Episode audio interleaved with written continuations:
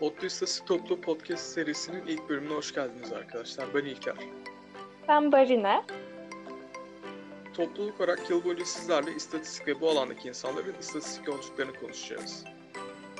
Ee, ilk konuğumuz Onur Çamlı. Onur Çamlı, Orta Doğu Teknik Üniversitesi İstatistik Bölümünde araştırma görevlisi olarak görev yapmaktadır. Hocam hoş geldiniz. Hoş geldiniz hocam. Merhabalar arkadaşlar, hoş bulduk. Nasılsınız, iyi misiniz? İyiyim, çok teşekkür ederim. Sizler nasılsınız? Umarım siz de iyisinizdir ve Biz sağlıklısınızdır. de iyi olmaya çalışıyoruz hocam. Teşekkür ederiz hocam. Orası cepte. Ee, biz bugün hocam. biraz sizden ve sizin hayatınızdan bahsetmek istiyoruz. Öncelikle Onur Çamlı kimdir? Biraz Ee, hocam öncelikle tabii. e, kendinizi tanıtmanızı isteyeceğiz dinleyici arkadaşlarımıza da. Ee, ben öncelikle size bir teşekkür etmek istiyorum. Ee, hem bizlere hem de bu podcast'i dinleyecek olan arkadaşlara böyle bir imkan, böyle bir şans e, verdiğiniz için, emek, emek ettiğiniz için e, hepinize bir kez daha teşekkür ediyorum Otlu İstatistik Topluluğu olarak. Onur Çamlı kimdir diye soracak olursanız eğer, e, Kars'ın küçük bir ilçesi olan Sarıkamış ilçesinde e, doğmuş. 3 yaşına 3 yaşına kadar köyde yaşamış ve daha sonra ilçeye taşınmış olan e, ve lise hayatı lise hayatı boyunca da ilçede yaşamış olan ve daha sonra hayatının dönüm noktası olan e, istatistik bölümünü kazandığı e, e, ilk başta birinci sınıfta Elazığ Fırat Üniversitesi'ni kazandığı ve daha sonra oradan Eskişehir Osman Gazi Üniversitesi'ne yatay geçiş yapıp ve oradan Erzurum Teknik Üniversitesi'nde istatistik bölümünde göreve başlayıp ve ardından şu an olduğu yer yani ODTÜ İstatistik bölümünde e, doktora yapan ve aynı zamanda araştırma görevlisi olan biridir. En temelinde Onur Çamlı böyle. Peki hocam, e, Onur Çamlı'nın aslında birazcık geniş ve birçok yelpa yani yelpazesinin birçok kolu olan bir eğitim hayatı var. Ve biz Evet. öncelikle Onur Çamlı istatistikle nasıl tanıştı? Bu bölümü bilerek mi seçti yoksa bölüme gittiğinde mi istatistiğin güzel olduğunu fark ederek bu yönde çalışmak istedi? Bunu merak ediyorum. Aslında hocam muhtemelen podcast'te de alakalı en can alıcı soru bu olacak çünkü kendinizi tanıtırken de şöyle bir şey demiştiniz. İstatistik işte benim hayatımda en önemli yer tutan şeylerden biri diye bir şey duydum ben. Hı hı. Evet, Aha. dönüm noktası olan. Hı hı, evet, tamam. Ee, şimdi istatistikle benim yolum nasıl kesişti? Buraya bir odaklanalım. Aslında ben e, liseden liseden sonra üniversite okuma hayali olan bir genç değildim. Gerçekten bunu çok samimi söylüyorum. Ee, peki ben neden üniversite okudum? İşte aile baskısı, işte mutlaka okumalısın vesaire gibi sebeplerle bir şekilde üniversiteyle yolumuz kesişti. Peki ben istatistiğe gitmeden önce istatistik nedir?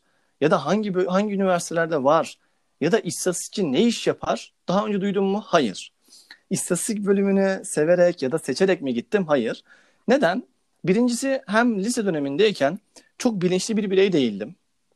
Ve ikincisi şu, zaten üniversite okumak istemediğim için oturup araştırıp hani hangi bölümü okumalıyım, ne yapmalıyım gibi bir hiç öyle bir hedefim, öyle bir amacım olmadı.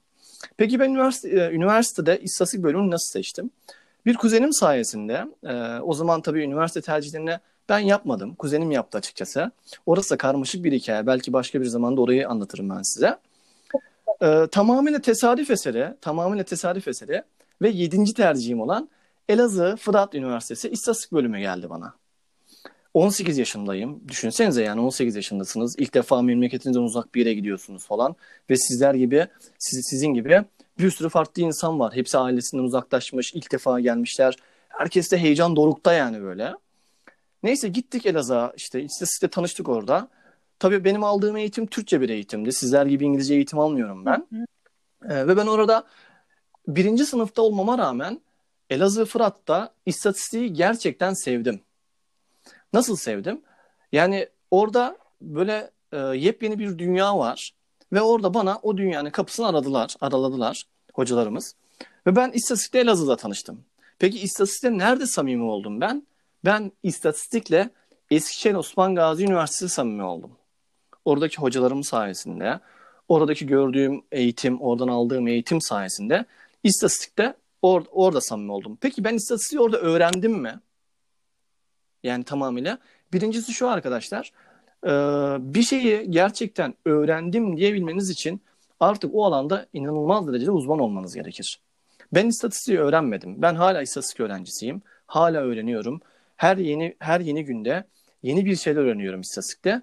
Çünkü istatistik diğer bilim dalları gibi sürekli yeni metodolojilerin, e, yeni metotların, yeni teorik bilgilerin üretildiği ve sürekli genişleyen, sürekli farklı bilim dallarıyla interaktif bir şekilde ilerleyen bir bilim dalı Yani sürekli arkadaşlar. üzerine aslında O yüzden eklenen ben- sürekli birikimli olan bir bilim dalı diyebiliriz. İstatistik hakkında. Evet İlker, evet İlker. Tam da senin söylediğin gibi istatistik bilim dalı tıpkı diğer bilim dalları gibi çalışan bilim insanları sayesinde sürekli iler- ilerleyen bir bilim dalı.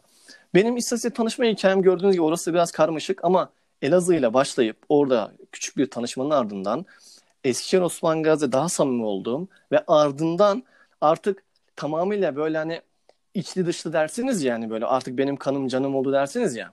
İşte ODTÜ'ye geldikten sonra yüksek sansım ve doktoram süre zarfı boyunca aldığım dersler, yazdığım tez, master tezim ve şu an yazmakta olduğum doktora tezim sayesinde istatistikte olan samimiyetimizi gün geçtikçe arttırdık. Peki Barine mesela şöyle bir şeyi merak ediyor musun bilmiyorum ama ben olsam ederdim.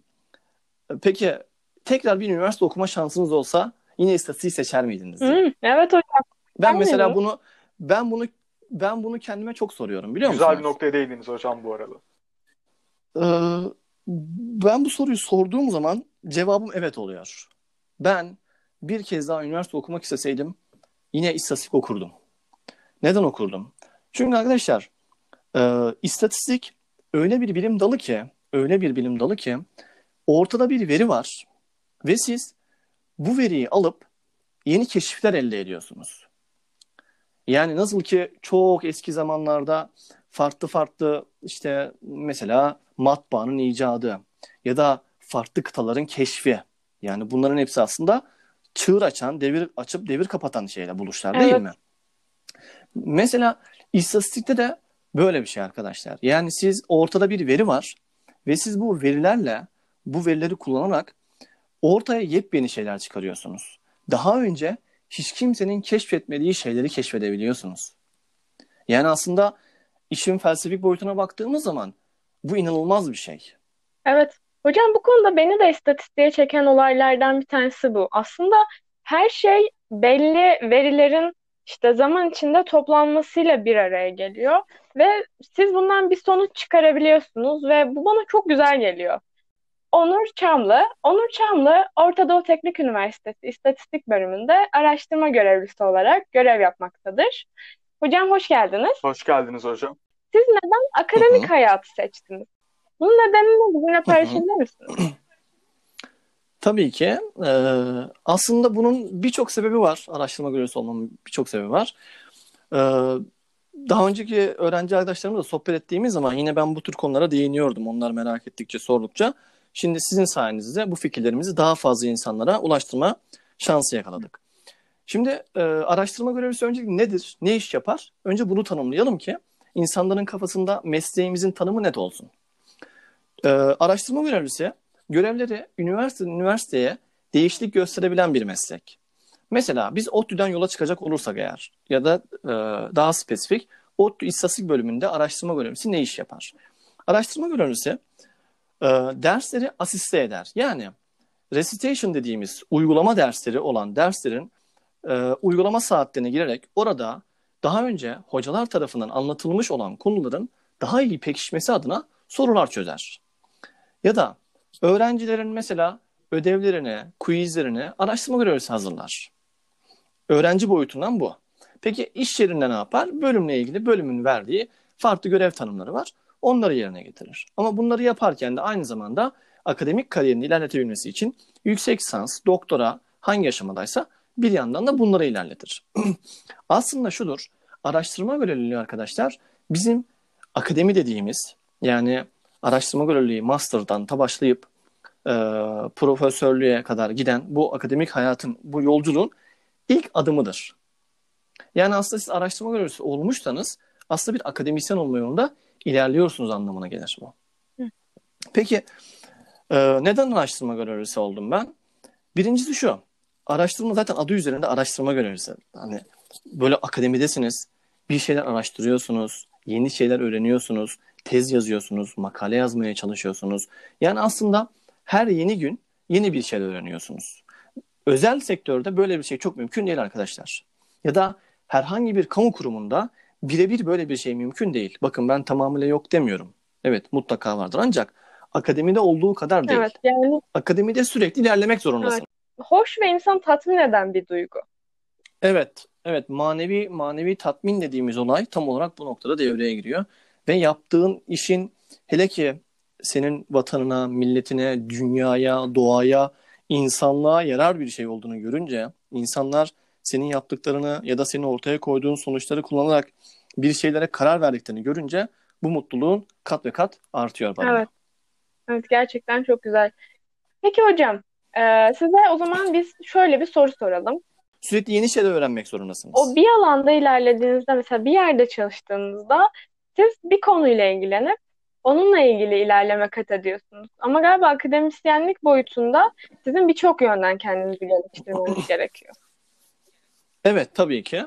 Aslında şöyle Türkiye'de akademisyenler hem derse girip hem de araştırma yapmak zorunda. Belki bu ayrılabilse yani sadece derse giren hocalarımız ve sadece araştırma yapan hocalarımız olsaydı belki daha verimli olabilirdi. Bunu bilmiyorum. Çünkü böyle bir sistemde daha önce hiç yer almadım.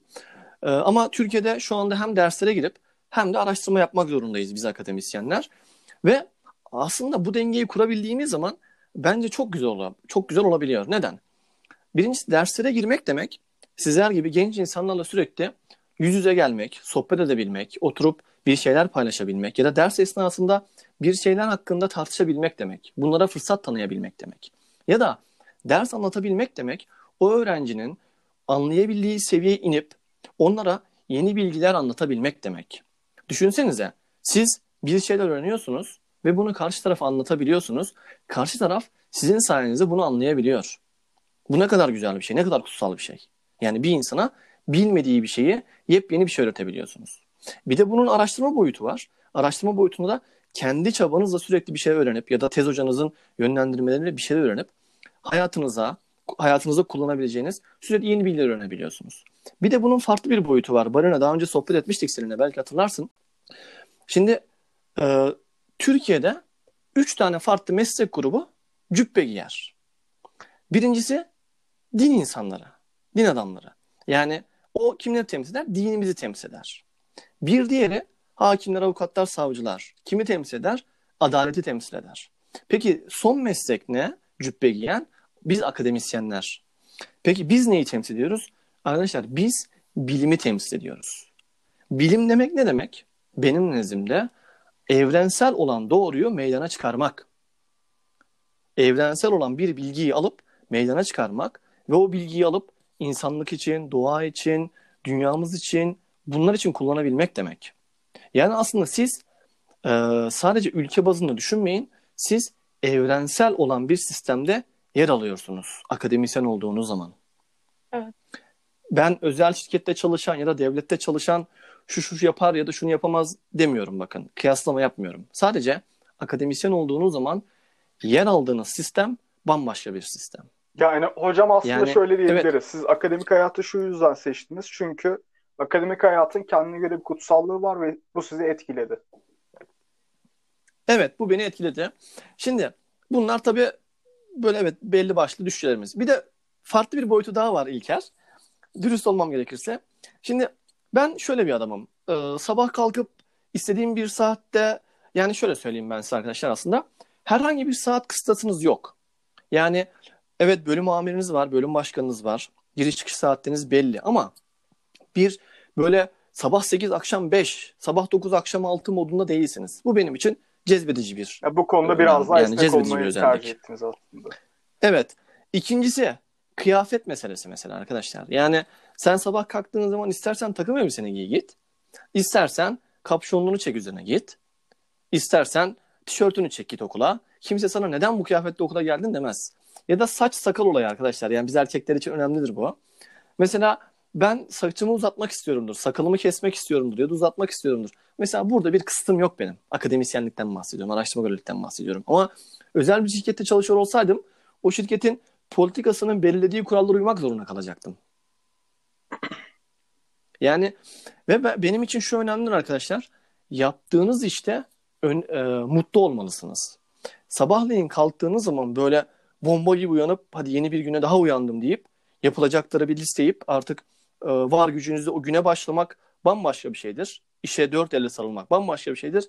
Bir de kalkıp of bugün yine mi işe gideceğim demek böyle karamsar olmak bambaşka bir şeydir. Hmm. İşte ben araştırma görevlisiyken sabah uyandığım zaman hiç ama hiç of bugün yine, yine işe mi gideceğim moduna girmedim. Ta ki 5 Eylül 2013'te işe başladığım günden beri. Bu çok güzel bir şey hocam. Mesela siz her zaman öğrencilerle bir aradasınız. Bu sizin hayat boyu dinç kalmanızı sağlıyor aynı zamanda. Çok önemli bir Çünkü nokta. hep yeni bir kan geliyor sizin hayatınıza. Ama siz bunu severek yaptığınızda öğrencilere de bir şey katıyorsunuz ve onların hayatında Durum bu arkadaşlar. Araştırma görevliliği böyle. Hocam Evet. siz araştırma görevliliği kısmında öğrencilerle ilgileniyorsunuz. Ee, Sizin aslında okuldaki görevleriniz onlarla ilgilenmek, onların recitation'larına girmek ya da quizlerini hazırlamak gibi şeyler. Peki bunun yanında sizin araştırma görevlisi olarak çok öğrenci ağzıyla olacak ama sizin ödevleriniz var mı? Barina e, tabii ki şöyle e, konuşmamızın başında da bahsettiğim gibi şimdi araştırma görevlisi bizim mesleki boyutumuz. Aynı zamanda biz de sizler gibi siz nasıl ki lisans öğrencisiyseniz biz de yüksek lisans ya da doktor öğrencisi oluyoruz. Yüksek lisans ve doktora kapsamında almamız gereken belli sayıda dersler var. Ve bu derslerin de sizler gibi nasıl ki siz ödevler, projeler ve final, final e, sınavlar yapıyorsanız bizim de aynı şekilde yüksek lisans ve doktorada ki derslerimiz için ödevlerimiz, sınavlarımız ve projelerimiz oluyor. Yani biz size evet ödevler hazırlıyoruz, gelip size uygulama derslerini dersler anlatıyoruz ama aynı zamanda yüksek lisans ve doktora dersleri kapsamında bölümdeki hocalarımızdan gidip dersler dinleyip daha sonra o derslerin sorumlulukları dahilinde ödevlerimizi, projelerimizi, sınavlarımızı e, layıkıyla yerine getirmeye çalışıyoruz. Yani onların e, yani aslında sizin lisansla yaptıklarınızı biz yüksek lisans ve doktora tabii ki yapıyoruz. Ama Barena. hocam böyle olduğunda, böyle düşününce aslında asistan olduğunuzda sizin yükünüz iki katına çıkmış olmuyor mu? Yani siz hem öğrencisiniz ama hem öğretmensiniz orada. Ee, evet aslında bir bakış bakış açısı olarak öyle değerlendirebilirsin ama olaya sadece öğretmen gözüne bakma lütfen. Ee, çünkü oradaki olay sadece derslere gidip bir şeyler anlatmak ya da e, bir e, sorular çözüp gitmek değil. Aslında o bizim mesleğimizin sadece bir parçası. Ve emin olabilirsin küçük bir parçası. Anladım. Çünkü bizim bizim yaptığımız daha farklı işler var. Mesela bir örnek verecek olursak bölümün staj koordinatörü benim. Mesela bölümde staj yapacak olan öğrencilerin işte gerekli evrakları, sigorta başlangıçları, sigorta bitişleri vesaire bu tür şeyleri ben ve sorumlu olan hocamız ikimiz beraber yürütüyoruz. Ya da mesela başka bir ders programı hazır olayı mesela. Bunu başka bir asistan arkadaşımız yapıyor. Ya da mesela eee, işte bölümü farz edelim ki öğrenciler yeni geliyorlar değil mi hazırlık sınıfında? Bunların bir tanıtım gerekiyor, bir oryantasyon gerekiyor. Mesela onların hazırlanması aşamasında yine biz araştırma görevlileri yer alıyoruz hocalarımızla beraber. Aslında bir Yani alan. aslında tabii ki as evet orada bir bölüm var. Orada bir aile var. Bizim bölümümüz küçük bir aile gibi. Asya pardon büyük bir aile gibi. Ve o ailede bir iş paylaşımı var. Görev tanımları var. Ve bunları siz e, zamanı geldiğinde yerine getiriyorsunuz. E, umarım e, böyle tanımları ya da görev tanımına tabii çok fazla giremiyorum yani şu an. Çünkü bazı şeyleri bilmediğiniz için yani ya da bunu bu podcast'imizi dinleyecek olan arkadaşlar e, çok terimsel ifadeleri bilmeyecekleri için olabildiğince yüzeysel anlatmaya çalışıyorum ben. Umarım faydalı olabilmişizdir araştırma Teşekkür görevlileri ederiz hocam. Hocam o zaman Rica şöyle ederiz. bir şey yapalım. Ee, ben akademik hayatı bir kenara bırakarak öğrencilerle alakalı bir soru sormak istiyorum size. Ee, Tabii istatistik ki. okuyan veya istatistikle ilgilenen e, öğrencileriniz hakkında gözlemleriniz nelerdir? Yani e, bu bilim dalıyla alakalı bilinçli insanlar mı yoksa mesela öğrencilerimiz sırf ODTÜ olsun diye mi bizim okula gelmişler? Sizin gözlemleriniz bu konuda neler? Anladım İlker sorunu. Ee, şimdi şöyle, ben kendimden yola çıkarak cevaplamak istiyorum bu soruyu. Ben üniversitedeki istatistik bölümünü tamamıyla tesadüf eseri okudum. Ve şanslıydım ki bölümüme geldikten sonra bölümümü severek okudum. Ve bölümden de devam ettim. Şimdi e, ben bilinçli bir birey değildim üniversite seçeceğim zaman, bölüm seçeceğim zaman. Ama şimdiki e, özellikle son birkaç yılda üniversiteye gelen olan üniversiteye gelen gençlerimize baktığımız zaman e, şunu görebiliyorum. Artık gerçekten inanılmaz derece bilinçliler. Birkaç örnek vermek istiyorum. Mesela yazın ortasında ya da daha sınava girmeden bile çıkıp bölüme gelip hocalarımızla görüşen aileler var. Bizlerle görüşen aileler var. Ya da sosyal medyadan ya da bizim kendi resmi sitemizden maillerimizi bulup bize mesajlar atan, bize mailler atan insanlar var. Bunları yapanlar sadece aileler değil, çocukların bilakis kendileri de yapıyor bunları. Yani aslında ben buradan şunu çıkarıyorum. Bu çocuklar istatistik diye bir bilim dalı var. İstatistik diye bir bölüm var. Ve bu bölüm ne yapar? Konu anlat e, pardon, ders içerikleri nelerdir? Gelecekte neler yapabilir? İş imkanları neler diye daha bu çocuklar lise 2'deyken, lise 3'teyken ya da işte lise 4'teyken her neyse araştırıp öğrenmeye başlıyorlar. Yani aslında ben şunu görebiliyorum. Tabii ben gelen bütün öğrenci, öğrenciler bilinçlidir demiyorum. Ancak çoğunluk olarak şu an bölümümüze gelen öğrenciler bilinçli bir şekilde geliyorlar. İstatistiğin en azından yarın öbür gün neler yapabileceğini bilerek geliyorlar. Yani benim nezdimde şu an bölümümüze gelen sizler gibi e, genç bireylerin birçoğu bilinçli olarak bölümü bilerek geliyorlar. Peki bunun yanında ODTÜ'nün etkisi var mı? E, ODTÜ'nün katkısını sadece tabii istatistik bölümüne değerlendirmiyoruz yani. Çünkü ODTÜ sadece Türkiye değil, tüm dünyada e, kalitesini ispatlamış bir üniversite. Ve insanlar birçok zaman şunu düşünerek geliyorlar. İyi bir üniversitede kötü bir bölüm mü? Kötü bir e, kötü bir üniversitede iyi bir bölüm mü? Bu iki ayrıma karar verip geliyorlar ve genelde zaten insanların seçtiği bölümler, seçtiği kısım iyi bir üniversite oluyor. Ve söz konusu iyi bir üniversite ve iyi bir bölüm olduğu zaman işte bu bölüm istatistik, bölümlerden biri istatistik. İşte o zaman zaten öğrencilerin birçoğu bilinçli olarak geliyorlar. Ama şöyle bir durum var. Ee, istatistik bölümüne gelen öğrencilerimiz nasıl bir profilde olmalı diye soracak olursak eğer Evet. istatistik bölümüne gelen öğrencilerimizin en önemli özelliklerinden biri şu olması gerekir arkadaşlar. Araştırmacı olması gerekir. Bunun yanında sayısal işlemlere ve analitik düşünmeye yatkın olması gerekir. Bununla beraber arkadaşlar eleştirel ve sorgulayıcı olması gerekir. Ve en son olarak da son olarak da şu an sizin de bildiğiniz gibi artık teknoloji çağındayız. Yani artık teknolojinin ötesine gidiyoruz. Yani biliyorsunuz ki her şey artık robotlaşmaya başladı. Yani e, birçok insanın yaptığı şeyi artık çok daha e, az eforla makineler yapıyor. Robotlar yapıyor. Ve bunları elde etmek için de temelde ne oluşuyor? Yazılım. Yani bilgisayar programcılığı. Yani bilgisayarı kullanabilecek e, yani bilgisayar programcılığına, bilgisayar kullanmaya elverişli insanlar, bilgisayar kullanmayı sevebilen, onu özümseyerek öğrenmeyi ve en önemli e, noktalardan biri şu, algoritmik düşünebilen birileri olması gerekir istatistik bölümünü seçen insanların. Çünkü istatistik dediğimiz olay sadece teoriden ibaret e, değil. Evet, şu an bu inanılmaz derecede bir furya olan, popüler olan makine öğrenmesi, derin öğrenme dediğimiz olaylarda aslında temelinde e, istatistik yatar. Ve bir şeyi öğren öğreneceksek eğer önce onun temel mantığını öğrenmeliyiz. Onun felsefesini öğrenmeliyiz. Onun teorisini öğrenmeliyiz ve ardından uygulamasına geçmeliyiz. Bu noktada da istatistiği iyi bilmek, temel olarak bilmek çok önemli ve bence e, son zamanlarda bazı ders kitaplarını inceliyorum falan. E, çok daha küçük yaşlarda artık istatistik öğretilmeye başlanıyor. İşte bu grafikler çizilmeye başlanıyor. Mod, medyan, aritmetik ortalama gibi özetleyici istatistikler hesaplattırılıyor çocuklara mesela ve bu çok güzel bir şey. Bence matematiği öğretmeye başladığımız yaştan itibaren e, istatistiği öğretebilmeliyiz. Ki bu insanlar istatistiği bilerek, öğrenerek büyüyebilmeli. Çünkü e, size takdir edersiniz ki aslında farkında olmadan, farkında olmadan hepimiz her gün bir istatistik yapıyoruz. Mesela sınava girip çıkıyoruz. İşte eve geliyoruz o gün. Ee, ya da işte komşumuzun kızı, oğlu sınava girmiş çıkmış geliyoruz. Şöyle bir tahminde bulunuyoruz mesela.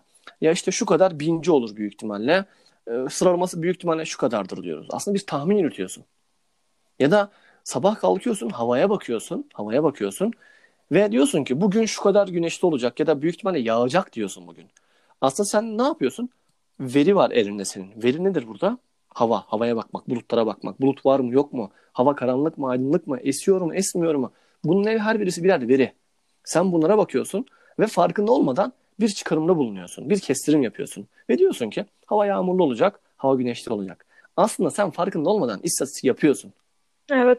Ee, hocam genelde şöyle bir izlenim oluyor. Matematik bir bilim olarak gözüküyor ama aslında temel bilim dalları temel bilim dalları var ve bunlar işte fizik gibi, kimya gibi. Matematik bu bilim dallarının gelişmesine katkı sağlayan bir dil. Ama istatistiği biz bu alanda hem matematik gibi bu bilim dallarının gelişmesine katkı sağlayan bir dil olarak görüyoruz. Ama istatistik aynı zamanda kendi içinde büyüyüp gelişerek ilerleyen bir bilim de. Yani iki arana da biz sokabiliyoruz burada istatistiği. Evet, çok haklısın Barına. Çok güzel bir noktaya değindin. Evet. evet hocam. Peki sizin bu konu hakkında söylemek istediğiniz öğrencilere belirli bir alanda tavsiyede bulunabileceğiniz bir şeyler var mı? Çünkü biz bu konuda çok yeniyiz ve sizin tavsiyelerinize her zaman açız. Açız hatta. Teşekkür ederim Marina. E, açıkçası öncelikle ben istatistik hakkında birkaç bir şey söylemek istiyorum. Ardından da e, elimizden geldiğince e, birkaç tane tavsiyede bulunabiliriz tabii ki. E, temelinde az önce istatistikten bahsettin ya, matematik, istatistik veya temel bilimler arasındaki farklardan bahsettin. E, aslında ben istatistik nedir diye sordukları zaman öğrencilerimiz ya da işte çevremizdeki insanlar bize istatistik nedir, ne yapar diye sordukları zaman önce benim istatistiğin ne olduğunu iyi bir şekilde anlatmam lazım. Bunun için de tabii önce istatistiği bilmem lazım. Öğreniyor olmam lazım. Şimdi istatistik nedir? İstatistik öncelikle bir bilimdir. Ve e, bazı temel ilkelerden çıkarılan böyle birçok teknikten oluşan bir zenginliğe sahip kimliğinin olmasının anlamında istatistik bir bilimdir. Tamam mı? Peki istatistik nedir? İstatistiği bir teknoloji olarak değerlendirebiliriz. Şu an kullanmış olduğu e, algoritmalar, kodlar, yazılımlar bu istatistiği bir teknoloji yapar. Yani istatistik e, eğer bir şirket sahibiyseniz, bir şirket sahibiyseniz istatistik sizi çok daha ileriye taşıy- taşıyabilecek bir teknolojidir. Yani sadece bir bilim dalı olmakla yetinmez. Aynı zamanda sizi e, hiç hayal dahi edemeyeceğiniz noktalara taşıyabilecek bir teknoloji haline gelebilir. İstatistik ayrıca bir sanattır Varina. Ee, bir hocamız söylemişti. Çok eskiden okumuştum aslında yani söylemini. Şu an tam hatırlamıyorum ancak e, hatırladığım kadarıyla verileri okuma, anlama, yorumlama sanatıdır demişti. Yani düşünebiliyor musunuz? İstatistiğin içerisinde anlamak var. Bir şeyi anlamak çok zordur değil mi? Yani mesela biz genelde insanlar işte hep beni anlamıyorsun ya da işte atıyorum e, işte anne çocuğu anlamaz, çocuk anneyi babayı anlamaz.